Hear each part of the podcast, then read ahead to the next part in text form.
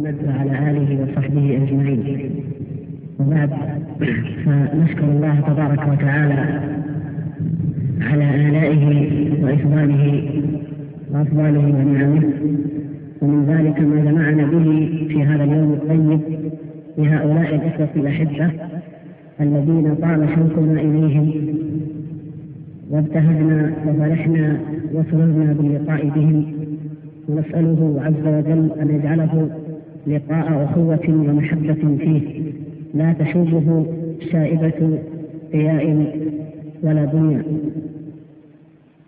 وإنني لعلمي بعظيم فرحة الإخوة وسعادتهم وسرورهم بهذا اللقاء لا أريد أن أكون حائلا بينهم وبين الإخوة الضيوف الأكارم وعلى رأسهم أخونا الحبيب الشيخ يحيى حفظه الله وجزاه الله خيرا. فنحن في هذه البلدة منذ سنين ونحن مع بعضنا نجلس ونتذاكر ولا جديد لدى بعضنا ليقدمه للبعض الآخر.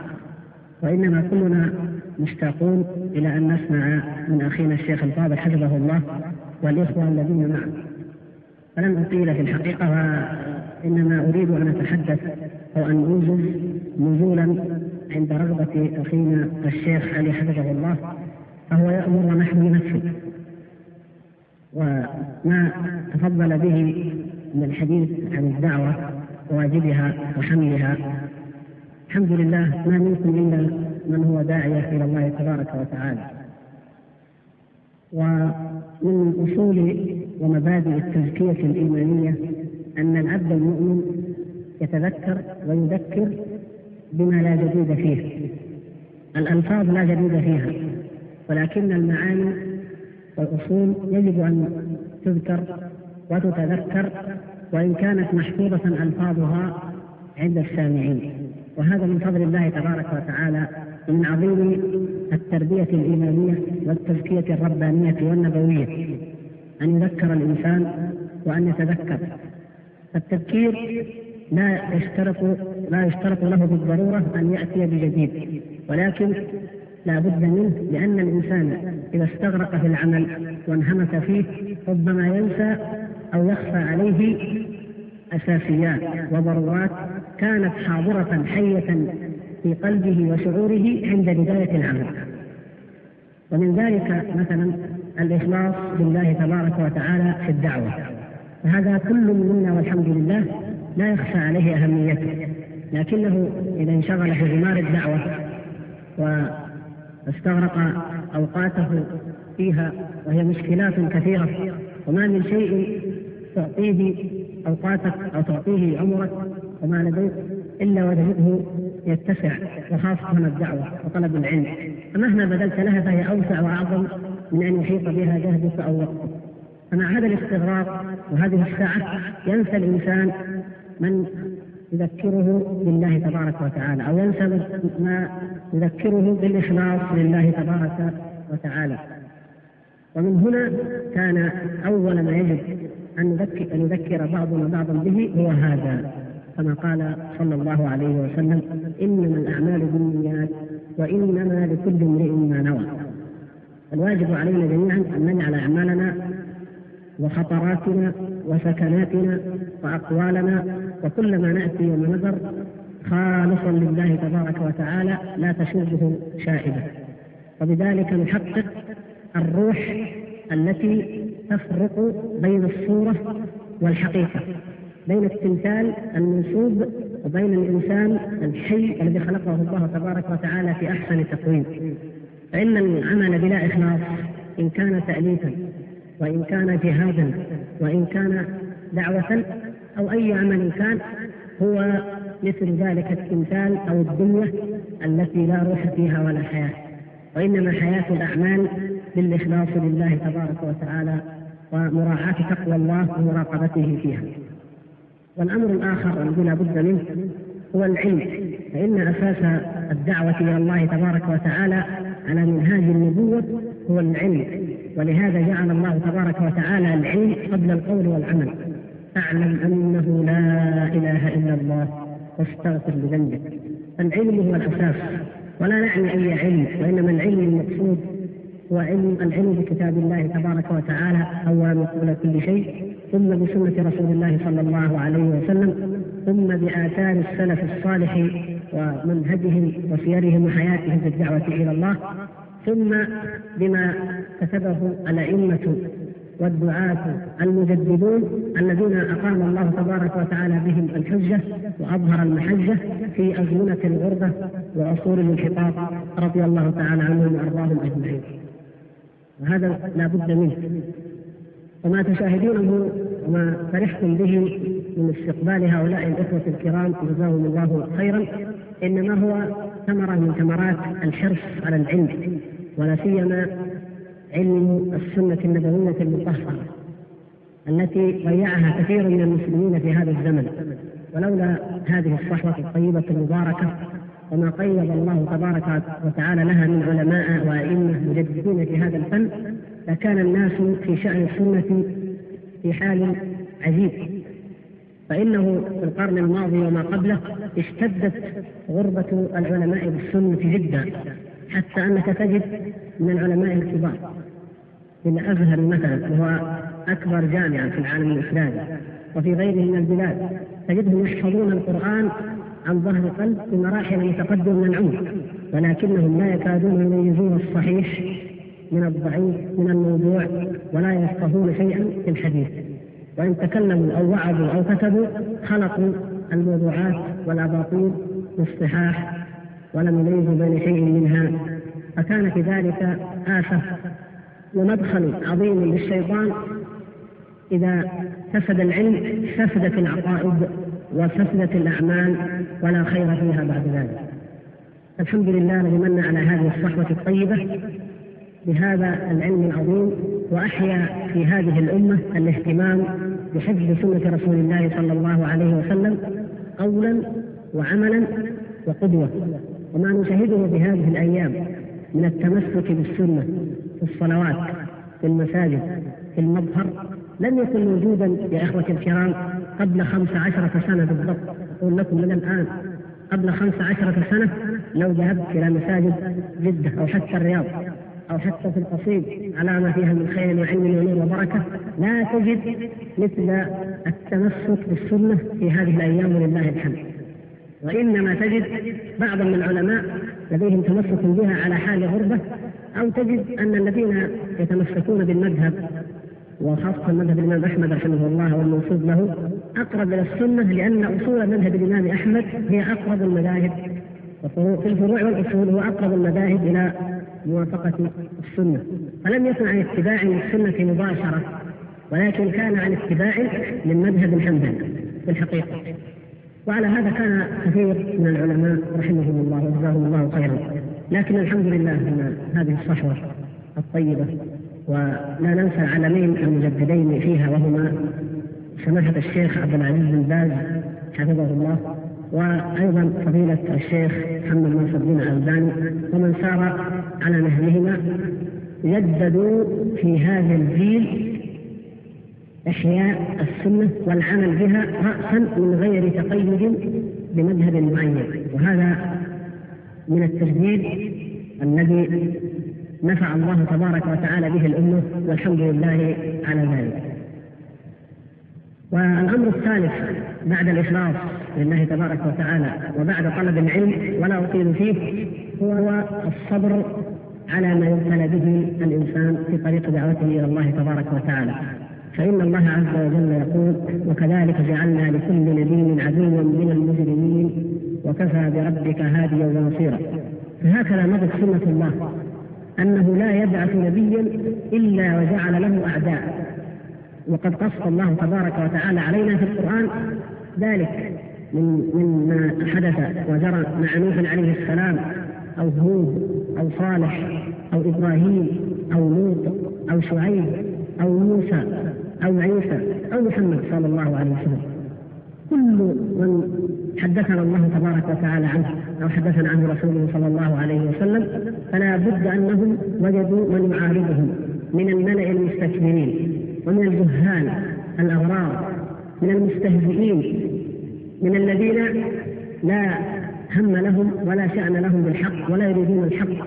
وإنما غاية ما لديهم الاستهزاء والعبث والاستخفاف بكل من يدعوهم إلى الله تبارك وتعالى. فهم يرون دلائل النبوة وآياتها واضحة جلية ومع ذلك يعرضون عنها ولا يبالون بها ويستهزئون بأنبياء الله ورسله الكرام. وهذا في الأنبياء. فليتأسى بذلك الدعاة وليتأسى بذلك كل من سار على منهاج النبوة. وأعظم الرجال في هذه الأمة وأفضلهم وخيرتهم هما الصاحبان الشيخان أبو بكر وعمر رضي الله تعالى عنهما. ومع ذلك لو نقب الإنسان وقرأ في الكتب ورأى من أحوال الأمة الذين ينتسبون الإسلام لعجب كل العجب مما تقوله الخوارج والروافض والباطنية وأشباههم في حق هذين الشيخين الجليلين الصحابيين وزيري رسول الله صلى الله عليه وسلم في حياته وخليفتيه بعد مماته. فماذا تتوقعون أن يقال في من هو دون هؤلاء؟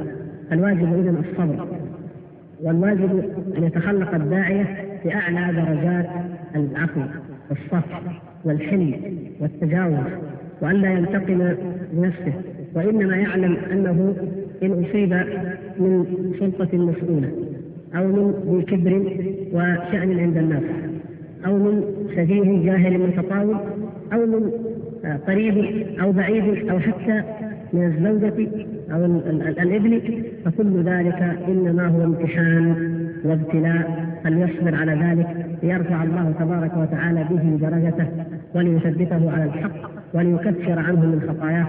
فإن العبد المؤمن لا يأمن على نفسه أن يعمل عملا فتكون فيه شائبة لغير الله عز وجل أو يقصر أمر أو يدعو الناس إلى طاعة ولا يأتيها أو أو يضعف أو يفتر عزمه فيها. وكل ذلك يحتاج إلى مكفرات. وهذه المكفرات هي من نعمة الله تبارك وتعالى على العبد. ومن ذلك كما قال النبي صلى الله عليه وسلم ما لا يصيب العبد المؤمن من هم ولا نصب ولا حزن ولا وصب إلا كان كفارة لخطاياه كما قال صلى الله عليه وسلم.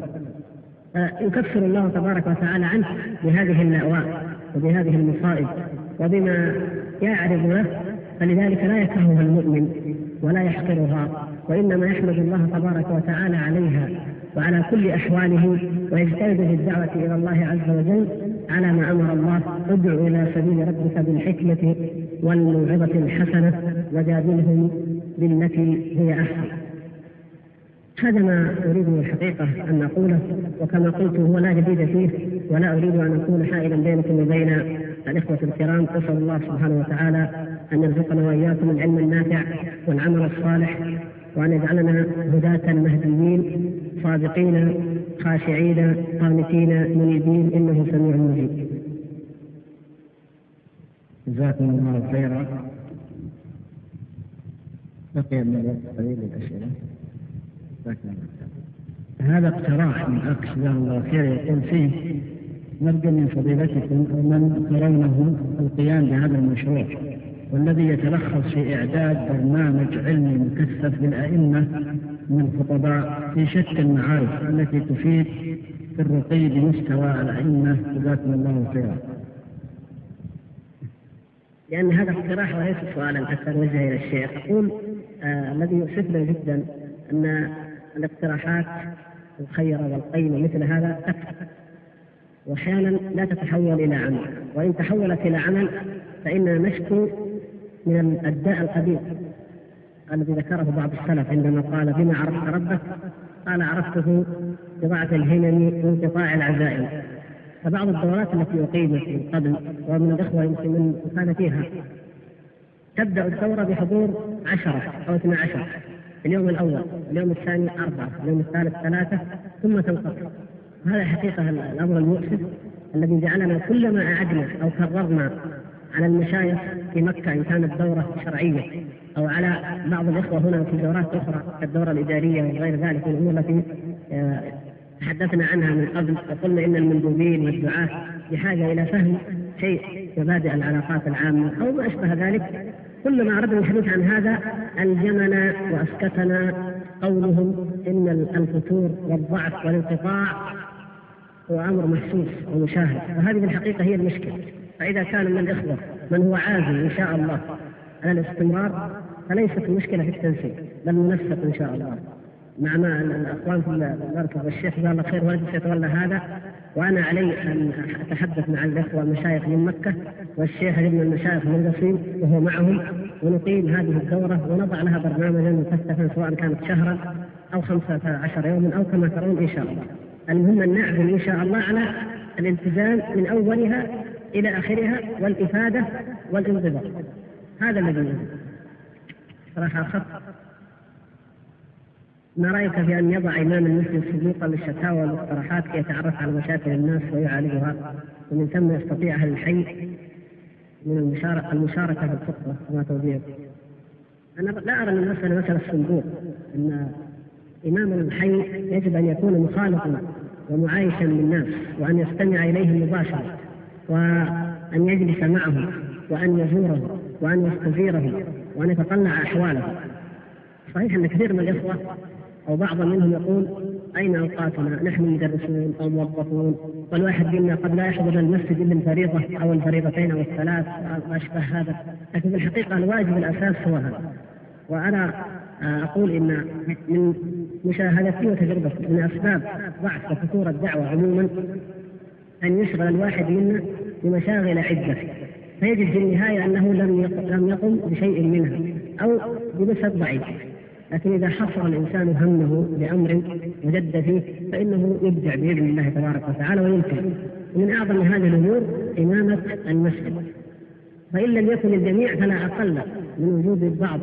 وهم قادرون إن شاء الله أن يفرغوا أوقاتهم وجهدهم للمسجد.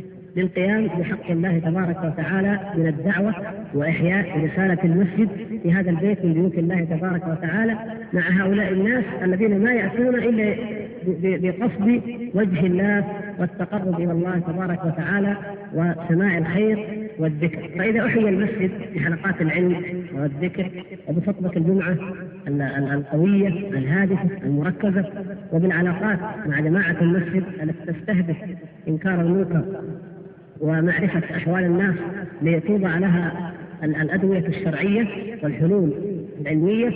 فهذا لا شك أنه خير ونافع فأرجو أن لا يقتصر هذا على الصندوق. ولا بأس أن يكون هناك صندوق يعني يقضي حاجة من لا يريد أن يسأل أو من لا يجد الوقت لذلك أو يستحي من المواجهة فقط. لكنه لا يغني عن المواجهة المباشرة فإن أقوى وسيلة من وسائل الدعوة مهما تطورت الوسائل الإعلامية أقوى وسائل الدعوة جميعا هو الوسيلة المباشرة. أن تجلس مع أي وجرب أي إنسان إن كان تاجرا وإن كان عاملا وإن كان كائنا من كان. جرب أن تزوره أو تستزيره وتتحدث معه. يختلف اختلافا كليا عن أن يقرأ لك كتابا أو يسمع لك شريطا أو يسمع عنك من أحد لأن الدعوة أقوى وسائلها هو هذا. ولذلك كان النبي صلى الله عليه وسلم مباشرة ينزل إلى الناس يحادث الناس تلقاه المرأة العجوز يقضي حاجتها ويفتيها. يذهب إلى الأسواق يغشاهم حتى في في أيام الدعوة في أوائل الدعوة يغشى أسواق المشركين ومجامعهم.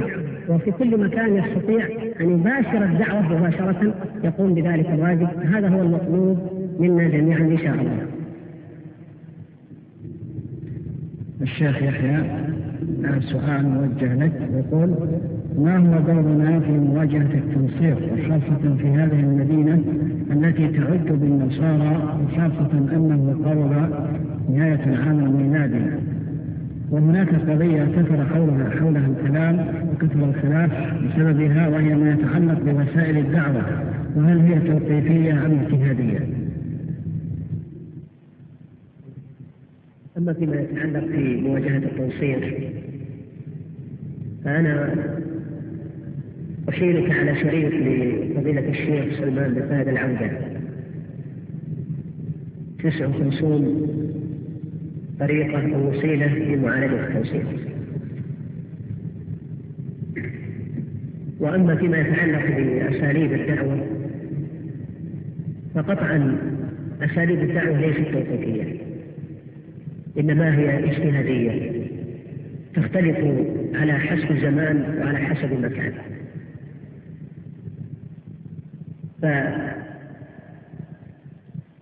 فالعلماء يجتمعون ويتشاورون فيما يرونه.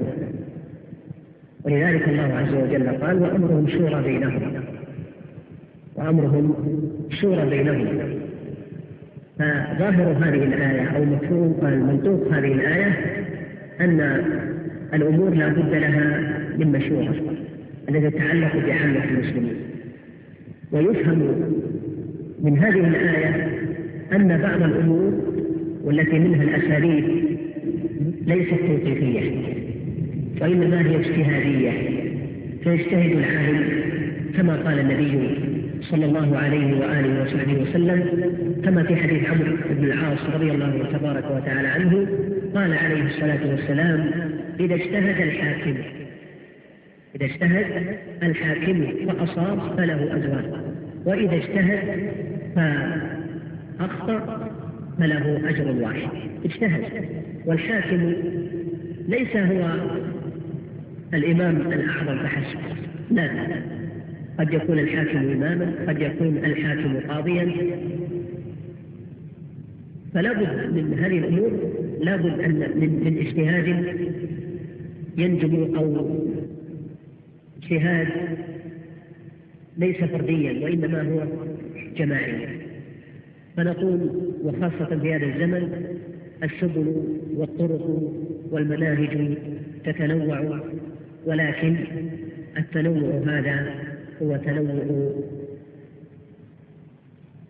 تنوع اختلاف تنوع لا اختلاف تضاد اختلاف تنوع. هذا هو الذي أراه وصلى الله وسلم. وبارك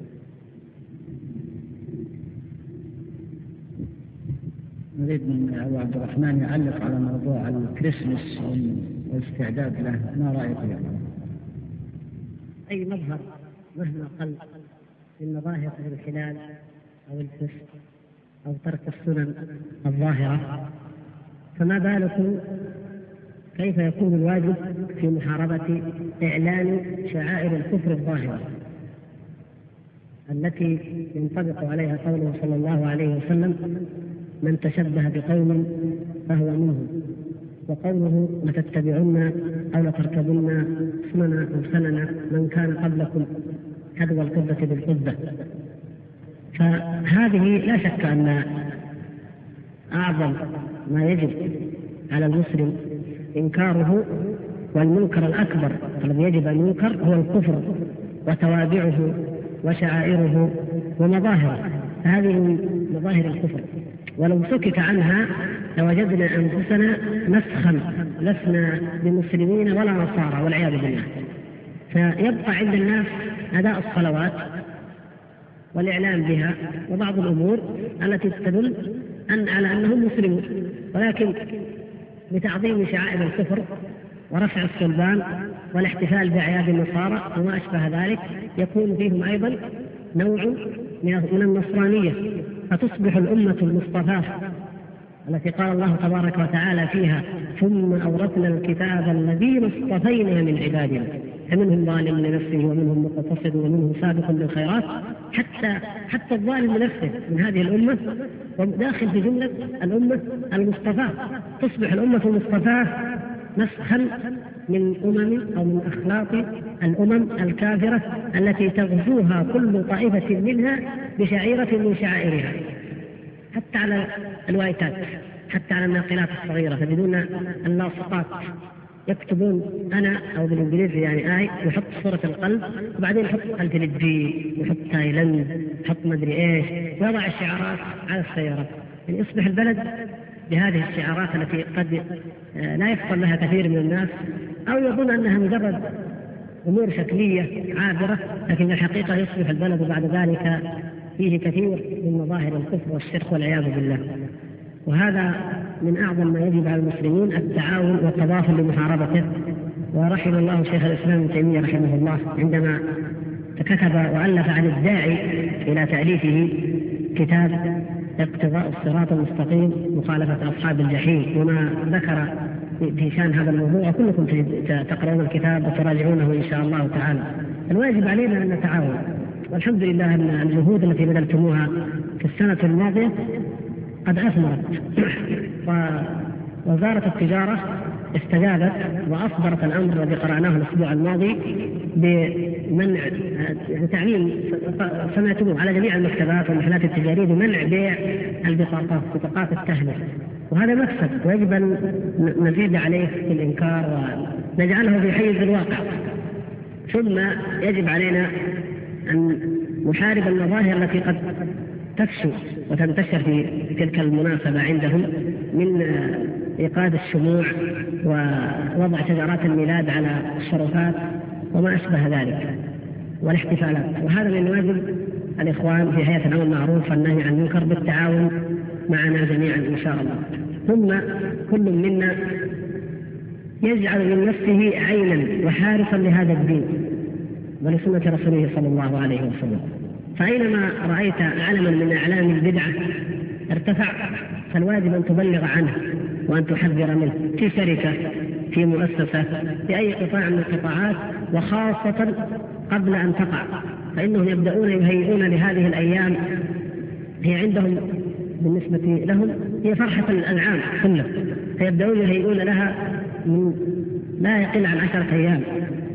فلذلك يجب أن نحذر في مثل هذه الأيام اعتبارا من هذا الأسبوع وما بعده أن نتنبه إلى هذا. فإذا بلغنا عن شركة أو مؤسسة أو إدارة أو أي شيء أو مدير إدارة قد يكون مسلم لكنه يحب أن يهنئهم أو يقرهم. أن نبدأ من الآن في الإنكار وليس إذا وقع فقط لأنها ليلة أو ليال ولا نستطيع حينها أن نوزع الجهود وربما لا نستطيع أن نغير أو نكلم وإذا كلمنا فلا يستجاب لنا. وخاصة إذا كلمت بعض الجهات وجاءت المكالمات أن 100 شركة عندها حس مثلا. والله ما معقول ندخل 100 لكن لو بذلنا جهدنا من الآن وما بقي إلا ما فات عنا ولم نعلم به أو من يعاند فعادة يكونون قليلا. فإذا قيل ثلاث شركات أربع شركات بتعمل والباقي يلتزم فلا شك أن هذا يهيئ من بيده الأمر للمنع فيمنع إقامة هذه الحفلات وإحياء هذه الشعائر الكفرية. ويعني وسائل أخرى لا تخفى عليكم إن شاء الله. إنما المقصود أن يكون كل منا حارسا وعينا لحفظ هذا الدين وشعائره وأعلامه وتعظيم ذلك نسأل الله أن يجعلنا وإياكم ممن يعظم شعائر الله. إنه سميع مجيب. جزاكم الله خيرا. هذا سائل يقول حديث الرسول صلى الله عليه وسلم الذي يقول فيه إن الشيطان قد يئس أن يعبد في جزيرة العرب ولكنه رضي بما تحقرونه من أعمالكم.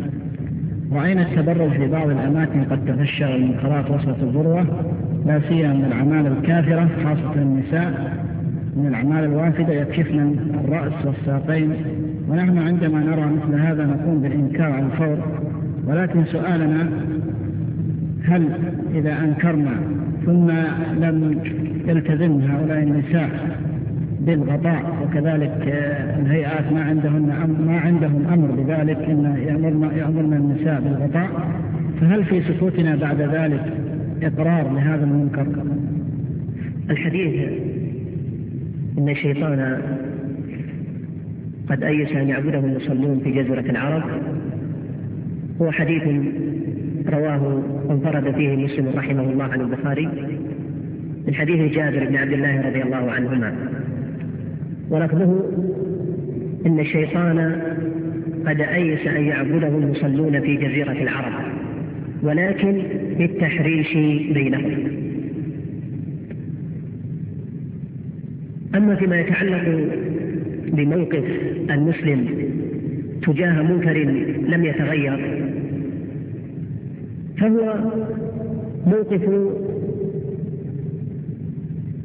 الرسول عليه الصلاة والسلام. عندما قال الله عز وجل له ما عليك إلا البلاغ ما على الرسول إلا البلاغ. فأنت في حكم الرسول لأنك تبلغ عن الرسول عليه الصلاة والسلام. فأنت ما عليك إلا أن تبلغ هذا الحق تبلغه هذا المرتكب للمنكر. تبلغه هذا المرتكب للمنكر. ثم أيضا ليس فقط تبلغه المنكر فحسب وإنما مرة واحدة وإنما تعود مرة أخرى لعله أن يتذكر أو يخشى. مرة ثالثة وتدعوه بالحكمة والموعظة الحسنة. وإذا رأيت أنه معاند ومكابر فعند ذلك برئت ذمتك ولا عليك شيء. ولا يتضمن هذا إقرارا عندما تترك هذا المرتكب للمنكر لا يتضمن بعد هذا لا يتضمن هذا إقرار البتة بإذن, بإذن الله عز وجل. لا يتضمن إقرار لكن متى يكون الإقرار؟ يكون الإقرار عندما تراه يصول ويجول في المنكرات وتسكت عنه. هذا هو الإقرار. أما الإقرار عندما تدعوه مرة تلو المرة فهذا ليس بإقرار.